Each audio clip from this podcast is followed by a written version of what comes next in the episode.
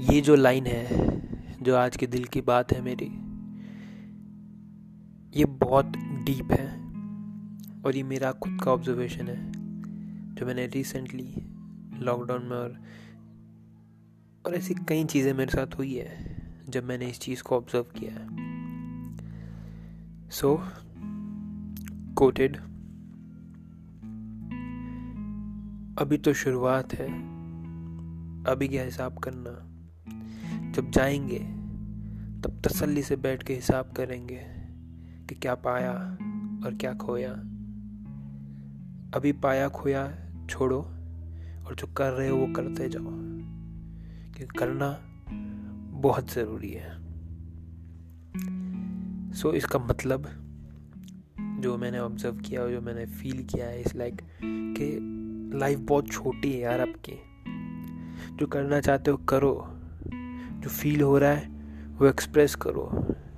किसी से प्यार है तो वो बताओ उसको क्या, कि मुझे तुमसे प्यार है। और किसी से प्यार नहीं है तो उनसे भी प्यार करो। कोई छूट गया है तो उसे रहने दो। कोई पास आ रहा है तो उसे अपनाओ। और कुछ करना चाहते हो, कुछ बनना चाहते हो करो यार, करो। कौन रोक रहा है तुम्हें? और ये मैंने क्या पाया, मैंने क्या खोया मुझसे वो छूट गया, मैंने वो छोड़ दिया। ये सब हिसाब बाद में करना यार। अगर किसी का बिज़नेस है तो हम दुकान पे जाते या बिज़नेस स्टार्ट करते, हिसाब नहीं करते। हैं